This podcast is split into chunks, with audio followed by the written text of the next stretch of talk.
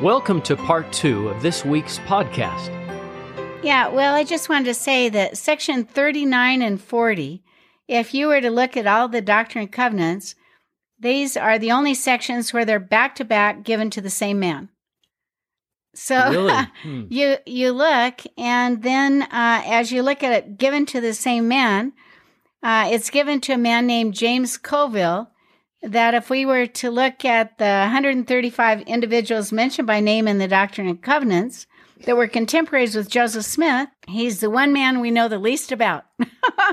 and hmm. so you go, are you kidding me? You know, here is the man. He gets two sections in the Doctrine and Covenants. We waffle on being able to say his birth and death. we can't name who he's married to, just so just even vital statistics. And although the section says, uh, starts out introduction, saying he was 40 years a Baptist preacher, we've got other scholars that say, oh, no, no, I know for sure he is a Methodist. And so what we've got is we've got one man who um, no doubt is will ultimately join the church after section 39 as we read section 40, but we really can't tell much about him. But but what we do know is that he sure knows a lot about Christ, right? I think I'd hate to do a Bible bash with him. I think he could tell us about Bethlehem, Garden Tomb. I mean, he's got it down. But in reality, I think section 39 and 40 are um, probably the the saddest sections in the whole Doctrine and Covenants because because of who they're given to and his response. I noticed this too that we don't even know how to spell his name because Right. in my in my 2013 edition I've got Coville C O V E L but I picked up my quad because I have I I use him in a PowerPoint and I've got C O V I L L Yeah. and that's what it is in the earlier and then I noticed the earlier version has him who had been a Baptist minister and my newest version says who had been a Methodist minister. Yeah. Right. If you're looking for a man that's got question marks all over him, he's your guy. And maybe You it's because he came and went so quick. What I find uh, on these two sections, if we were, you know, the first section says, wow, the Lord knows who he is, you know, even though we can't know really who he is, right? the, the, the Lord knows who he is. So I like that, you know. Uh, the the Lord knows who he is. He he tells him literally, "Hey, your deliverance has finally come. You've been a preacher all these years and lucky you, guess what? You know, you're about to be blessed. All you have to do is repent and be baptized." And uh, it seems so simple. And then the promise is you're going to get greater blessings from heaven than you've ever known. Wow. And you'd go, wow, he is such a lucky guy. Mm. And what's going to be his blessing? He's called to preach the gospel to recover the house of Israel. And he's called as a missionary basically to go to the Ohio's. He gets to be a missionary, and then he's told in this revelation that he is to cry with a loud voice that the kingdom of heaven is at hand and to say, Hosanna, blessed is the name of the Most High God. In other words, do you, do you see what he's become? It's like uh, he's told, You get baptized, buddy, and I tell you what's going to happen to you. We're going to take all that knowledge you know about the Savior's teachings, we're going to send you on a mission, and uh, you're going to prepare the way of the Lord. And those riches of eternities, right, that Hank was talking about, Yeah. You're you're going to receive. It's just waiting right out there for you. It's almost like uh, you know getting a patriarchal blessing, where he can see the course. You have you know two paths to take in life, and he can you know like the I don't know Alice in Wonderland. You know he's going along, sees the Cheshire cat. You know what what do you think? And the Cheshire cat goes, "Hey, it just doesn't matter. Any path is going to get you there." Yeah. But in this case, in James Coville, the path he chooses, he can choose greater blessings. And notice he's an older man. I mean, if he's he's been a preacher 20 years, he's got to be what going into his 60s or later, right? It's like he's uh, he's told be baptized and you get to be a senior missionary. and Yeah. that's going to be your great blessing. You know, he, he's not told you're going to get all this wealth we've been talking about. I um I often refer to James Colville as the great might have been. Right? Uh, what he could have been. He could have been for the church with all his Bible knowledge and experience. Uh, we might be talking about James Colville University here in Provo. We might be talking, you know, it could have been so much. There's an old story that will interest our younger readers. Uh, there was a man in uh, the 1980s who played college basketball at the University of Maryland. All all of his stats were uh, better than Michael Jordan. He was better than Michael Jordan in every way. In fact, Michael Jordan went third in his draft. This man went second in his draft. Yet he never won an NBA basketball game because the night he was drafted, uh, he tried drugs for the first time, uh, and and he died. Uh, his name was Len Bias. You remember that name, John? His name was Len mm-hmm. Bias. He had better stats across the board than Michael Jordan and yet, because of that one choice, like you said, he had some road and he had some choices in front of him. He made that choice. He was drafted by the Boston Celtics, second in the draft, and uh, uh, ended up being have going into cardiac arrest because of those drugs wow. he had tried for the first time. And I, I compare him to James Colville. The great might have been, right? Oh, what what could have been, right? With James Colville, what could have been with Len Bias, and then we ask our our younger listeners, you never, you know, do you want to be a could have been? Right? You, you don't want to end up as a, oh, the great could have been because of, because of your choices. I would love my own section in the Doctrine and Covenants, this, especially yeah, if it sounds like this, right? Yeah. okay, but uh, when when I think of him, I sing that song. We thank thee, O God, for a prophet, and then there's a part of the song that says, uh, those who reject this glad mm. message oh. shall never such happiness know. And uh, I think that about mm. James Colville. I mean, he's right at his end, and you think, uh, trust the journey. you know? Right. you know, oh. press forward, press forward. You're you're getting towards you know at least the last third, if not less, of your life. It's it's out there. The Lord's promised you all these blessings because of your faithfulness, and and they did not go. So yeah. I don't know if I could be a little bit personal, but um, you know, there I, I, was teaching at BYU. Uh, loved it. Thought I was at the top of my game. Retirement was a choice, right? And I taught. I don't know, not quite a thousand students this semester. You know, those big pit rooms with yeah. kids all over, and and uh, loved what I was doing. Then the question was, could I give it up and sacrifice, and perhaps not have the same influence? or the same numbers and go on a mission. And uh, as I thought about it, I tried to rationalize. I mean, you know, there were still more books to write, there were all these things and opportunities everywhere. And then I started thinking about it and I go, well, what would I miss if I didn't accept that first mission call? And I go, you know what I'd miss? I'd miss my mission. I'd miss the senior mission. And uh, I can now uh, look back and uh, you know, COVID hit uh, pretty much on our middle of our fourth, and we're all kind of locked. I can now uh, look back, and uh, you know, COVID hit uh, pretty much on our middle of our fourth, and we're all kind of locked down. Right? Not even the gym wanted me, and uh, so I, you know, I'd say, what what would I have missed? Oh, the friends I made, mm. the people that entered baptismal waters, the opportunity to speak. I can remember being introduced, uh, George and I in uh, St. George, and the man, the visitor center director, stood up and he goes, "You know, I think every seat in the building is taken. You know, in this stake center." And and he goes, "Except the ones in the restroom." And somebody yelled out, "Even those are taken too." Okay, I would have missed that. Hmm. So, um, hmm. you know, I, I look at James Coville and I think, what could he have been? And maybe you're right. Maybe a university would be named after the man. Yeah. I mean, he's like Sidney Rigdon. They've both been yeah. preachers and both uh, knew the Bible probably backwards and forwards better than me. But he missed he missed the he missed chance. It. There's that little couplet of all the words of t- yeah, President Monson loved this one. Of all the words of tongue or pen, the saddest are these. It might have been. Is yeah. that the one? That's been. it. That's it. Yeah. yeah. Ooh. And also, I think about that. My one of my favorite quotations of President Benson that men and women who turn their lives over to God will discover that He can make a lot more out of their lives than they can. You don't sacrifice anything when you're giving your life to God. He'll make a lot more out of you than you could by yourself. And boy, these promises that He had here, yeah. Uh, President Hinckley would say, What you think at first is a sacrifice will turn out being an investment. Hmm. Right, which will pay you dividends uh, for years to come. Verse 11 reminds me so much of President Nelson today. I have prepared thee for a greater work, preaching the gospel and recovering the house of Israel. Is that not a 2021 Russell M. Nelson message?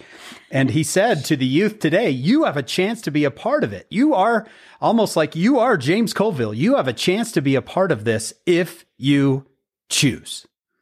If you choose, right? It, it comes down to choice. The blessings come from the choice to follow the Lord. It's just that simple. It won't always be convenient, right? And it sure sure wasn't for him. I think if you go to section 40, he he rejected the opportunity, although notice it, it, keeps saying he, he made the covenants and he, he broke those covenants. Oh, you, you don't want to do that. Yeah. But, but I think it's like, you know, do we bash him? And, you know, I'd say no, you know, because notice how the Lord says, Hey, you know, I, I know him. He's, you know, uh, in other words, it's in the Lord's hand. We, we don't yeah. need to be judgmental, uh, but we sure can feel sorry for the man. This was kind of shocking to me because another thing the 2013 edition did was put an exact date on section 40, whereas before I think it just said Jan- or January 1831. Now it says section 39 was January 5th and section 40 was January 6th. This happened in one day? in one day. And if you look at, here's the general conference, right? The third general conference, and you get it on the 2nd of January. So three days, three days later, here's Colville getting this amazing call. And then, like you say, uh, John the next day, wow, he's rejected. I mean, perhaps some of us have seen on, on missions where you work so hard and you share the gospel and you're gathering Israel and they come in the church and then the next thing you hear about them, they've stopped coming. And uh, mm-hmm. I have had people say to me, you know, hey, they're they're leaving the church because they have so many questions. George and I like to say we're we're staying because we found so many answers. mm. you know, so what what's up with these guys? You know, you can't. Uh, you know, you you gotta you gotta work harder to know it's true.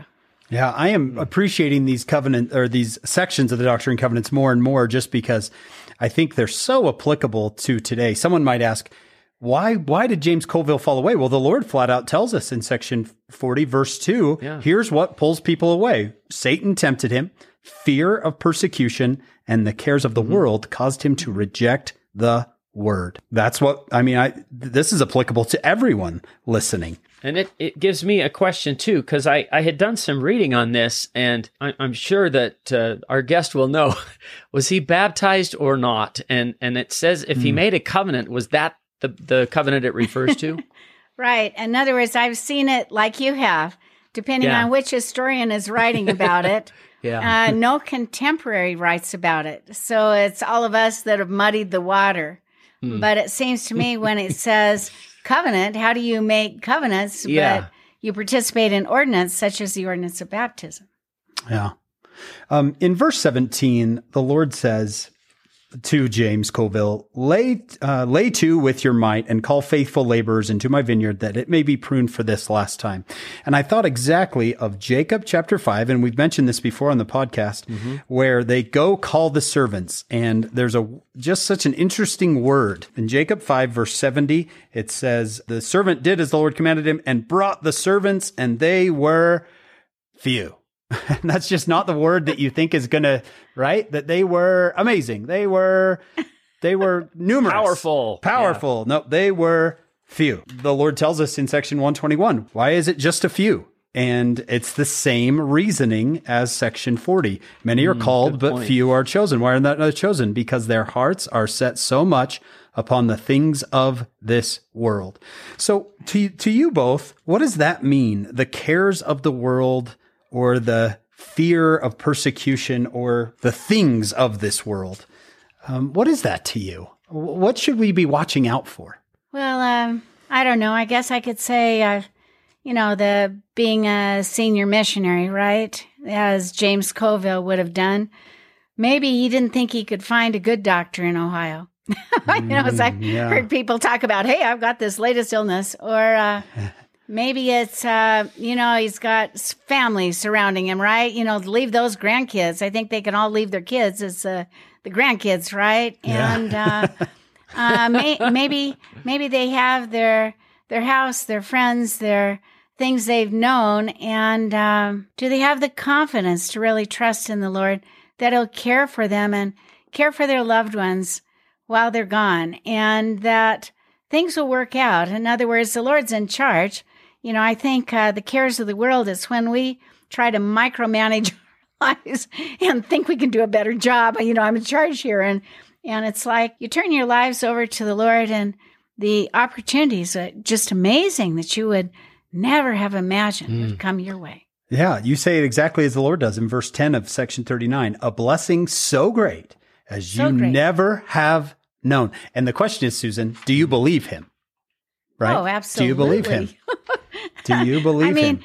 you you have to believe believe the Lord, right? Yeah. You you don't second guess. You don't just suppose. Why would He say it if it were not true? I mean, Yep. Oh, and that's that's but that's the question, you know, between the cares of this world and the promises of the Lord, which one are you going to choose? And it seems so obvious as we sit and talk, but in real life, it's a hard choice. It's a hard choice. You know, Hank, when you asked that question, I thought of section one. Sometimes I'll tell my students, "Hey, if you just if you just want uh, something that sounds like an awesome conference talk, just go open section one." And in verse 16, this kind of hints at cares of the world. They seek not the Lord to establish his righteousness, but every man walketh in his own way after the image of his own God, whose image is in the likeness of the world. It's, I, I want to be like the world, and whose substance is that of an idol, which waxes old and shall perish in Babylon. But I like, I, I want to, to follow what the world's doing.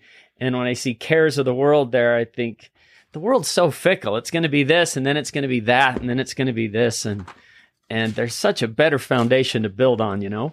It's the uh, Indiana Jones moment, remember, where he has to step out into the into the canyon, Yeah. knowing that the Lord's gonna. That well, he doesn't. Uh, in the analogy, he knows that you know he's gonna he's gonna be caught. He's something's gonna happen.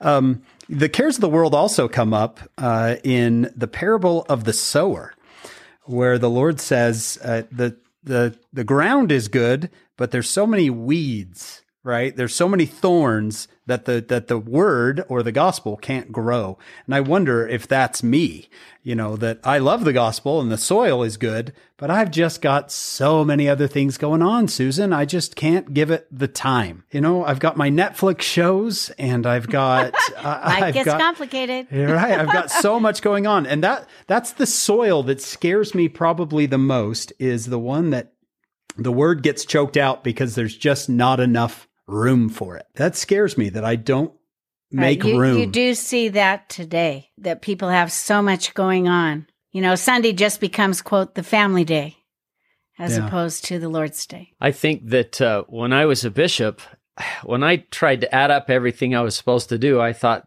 there's there's not enough hours in a day, and I was so grateful I stumbled upon something that uh, President Henry B. Eyring said that he said you you may see so much that you have to do, and I, I know I'm switching gears here a little bit, but maybe you have so much to do, good things even.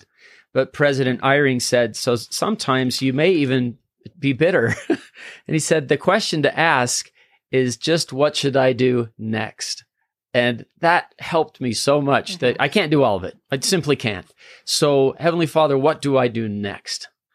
And that was a great uh, blessing to me. And I think for uh, for all of us in the gospel, there there is so much.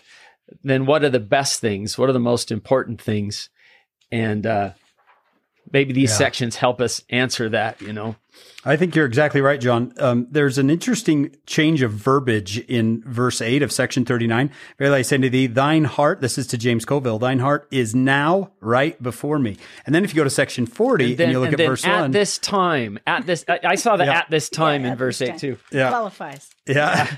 and then he says in section But 40, tomorrow, verse 1. on January 6th, Look, listen to this language. James Colville, his the heart of my servant James Colville, this is section 40, verse 1, was right before me.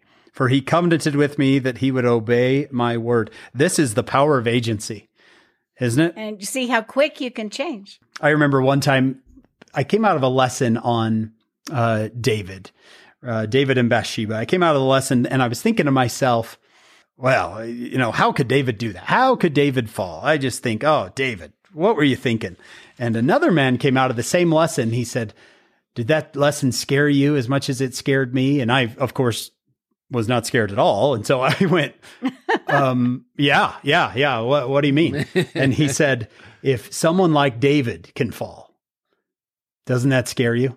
These sections maybe are a good warning to all of us to keep our heart right. Hmm. Keep our covenants. Stay on the covenant path, like President Yeah. Nelson says. Stay on the covenant path. that and President Nelson's emphasis on the work of salvation, the gathering of Israel is it's so fun to see how prevalent these are here in Mhm, these mhm. sections and how it is still the great work as, as it says there, a greater work in verse 11. The youth theme for this year is section 64 verse 33 about by small and simple things great things come to pass. You're doing a great work and it's still the same work. We're still gathering Israel on both sides of the veil. Susan, I have a question for you. Um, it looks like to me section 40 is our last New York section. Right. Um, and section 41, we begin a kind of a new period in the church. They the actually Kirtland. went to the Ohio. They actually left this they time. went. Yes. Um, what does New York, uh, even though we only spent 10 months there as a church, what, what is New York to, to our history? Right? As we shut the door on New York, what would you say to our history New York is? I mean, you, you, you, you love these places so much. I know you do. And I know you look forward to Nauvoo, right? Nauvoo is, is you, is your home. But as we, um, as we bid goodbye to New York, what should we remember? What should we take with us? All right. Well, uh, New York uh, is always called the cradle of the restoration. That's just where it begins. When we say goodbye to New York, we say goodbye to the sacred grove. Uh, we say goodbye to the home where Joseph taught his family nightly truths he had learned from the angel Moroni. We say goodbye to the hill where Joseph got the plates from Angel Moroni. Uh, we say goodbye to the well, to Alvin Smith, who's buried there, uh, to the Grandin bookstore, printing press, where the Book of Mormon comes off. Uh, we say goodbye to the Whitmer farm, where you get the 20 revelations, uh, three witnesses to the Book of Mormon, see the Angel Moroni, uh, the organization of the church, uh, the three conferences of the church. New York was a cradle, New York was a foundation. And now we move on to Ohio to get the law and the power, the endowed power from on high. Yeah. And Emma's Emma's saying goodbye to her family in Pennsylvania. Emma's saying right? goodbye to her family. I think between section 40 and 41, you just got to pause and, and just see that the end of a beautiful, a beautiful era and know that you're A moving on. To, beginning. yeah. You're moving on to, to something, uh, to something even, you know, as you said, when you retired from BYU, you just, you decided to close the door on that period, but the Lord opened a door to another period of life. That is, that was absolutely beautiful. Susan, you are a historian and a scholar. Um, you know church history as well as anyone on the planet today. Uh, you have studied the ins and outs of church history, its ups and downs. I don't know if anybody knows the life of Joseph Smith as well as you do. And here you are, a faithful believer. I would love to know, I think our listeners would love to know what keeps you what keeps you on the covenant path and what are your feelings? What are your personal feelings towards Joseph Smith and his contemporaries and the and the restoration? Uh, one of the things that really helped me on staying on the covenant path is that when I was young, but mind you, I look the same, And I'm sure all my students would tell you that, right? Yes. But uh, okay. when, when I was young, I, like many, had questions about the church, but not doubts. And there, there's a difference between a question and a doubt. But I decided to take an old uh, missionary journal and I wrote down all my questions and literally filled it rather than throwing the baby out with the bathwater, right? Because of questions, I decided to search to find the answers. And every Christmas, I get out that uh, old notebook now, what, 40 years old plus, and I go through to see how many questions I've been able to answer. And I, I got to be in the 80th percentile now. I am so glad I stayed and that none of the questions blew me out of the water. And none of the questions moved from a question to a doubt. And uh, what keeps me on the covenant path?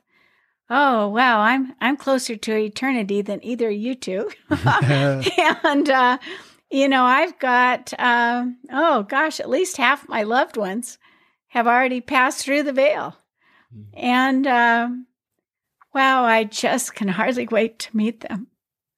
And uh, I okay, sorry, I don't want to meet them having not made it to the end of the row, and uh, you know, I you just you can't stop off along the trail like say a James Colville. I just uh, I I want to make sure that uh, you know patriarchal blessings are fulfilled. I don't you know that that that I make it to the end. And then last my my feelings about Joseph Smith. Um, Joseph Smith was a prophet, and can you imagine? I've got to spend a lifetime studying about a man that was a prophet. And it's not like I can name every blade of grass he stepped on, but I'm not through.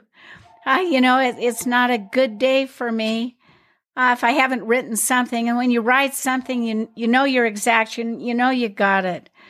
Uh, I am so grateful for the prophet Joseph Smith because of Joseph Smith and the ordinances that were restored to the church. I mean, I'm sealed to my family for all time and eternity. And uh, for that, even if that were, were it, I mean, because I know Joseph, I've been able to know more about Jesus Christ. And I, I want to thank you too. What, what you're doing for the world literally at large is phenomenal. And although we're just friends sitting and talking, wow, who's to say but this conversation will make a difference, maybe even a big difference in someone that we will never have an opportunity to meet in this life. But if we keep our covenants, we'll, we'll somehow be together in the next life. And uh, perhaps they'll say, you know, I remember when you were sitting with Hank Smith and John Bytheway, and you were just talking, but John said something, or Hank said something, or maybe I said something and their lives will be better. So trust the covenant path. Uh, gather out Israel wherever you can. Uh, don't be embarrassed. Uh, you you have the truth. Share it. It's an amazing message, and thank you again for for allowing me to participate. Oh, absolutely, uh, Dr. Susan Easton Black. Thank you, thank you for your time. Thank you You're for welcome. for being with us, John. Uh, every time I know I say this every week, John, but I, every time I think, oh, I those those sections of the Doctrine and Covenants will never be the same to me. But I can say yeah. right now, sections thirty-seven through forty will I'll never look at them the same. Uh, they no. become so much more personal.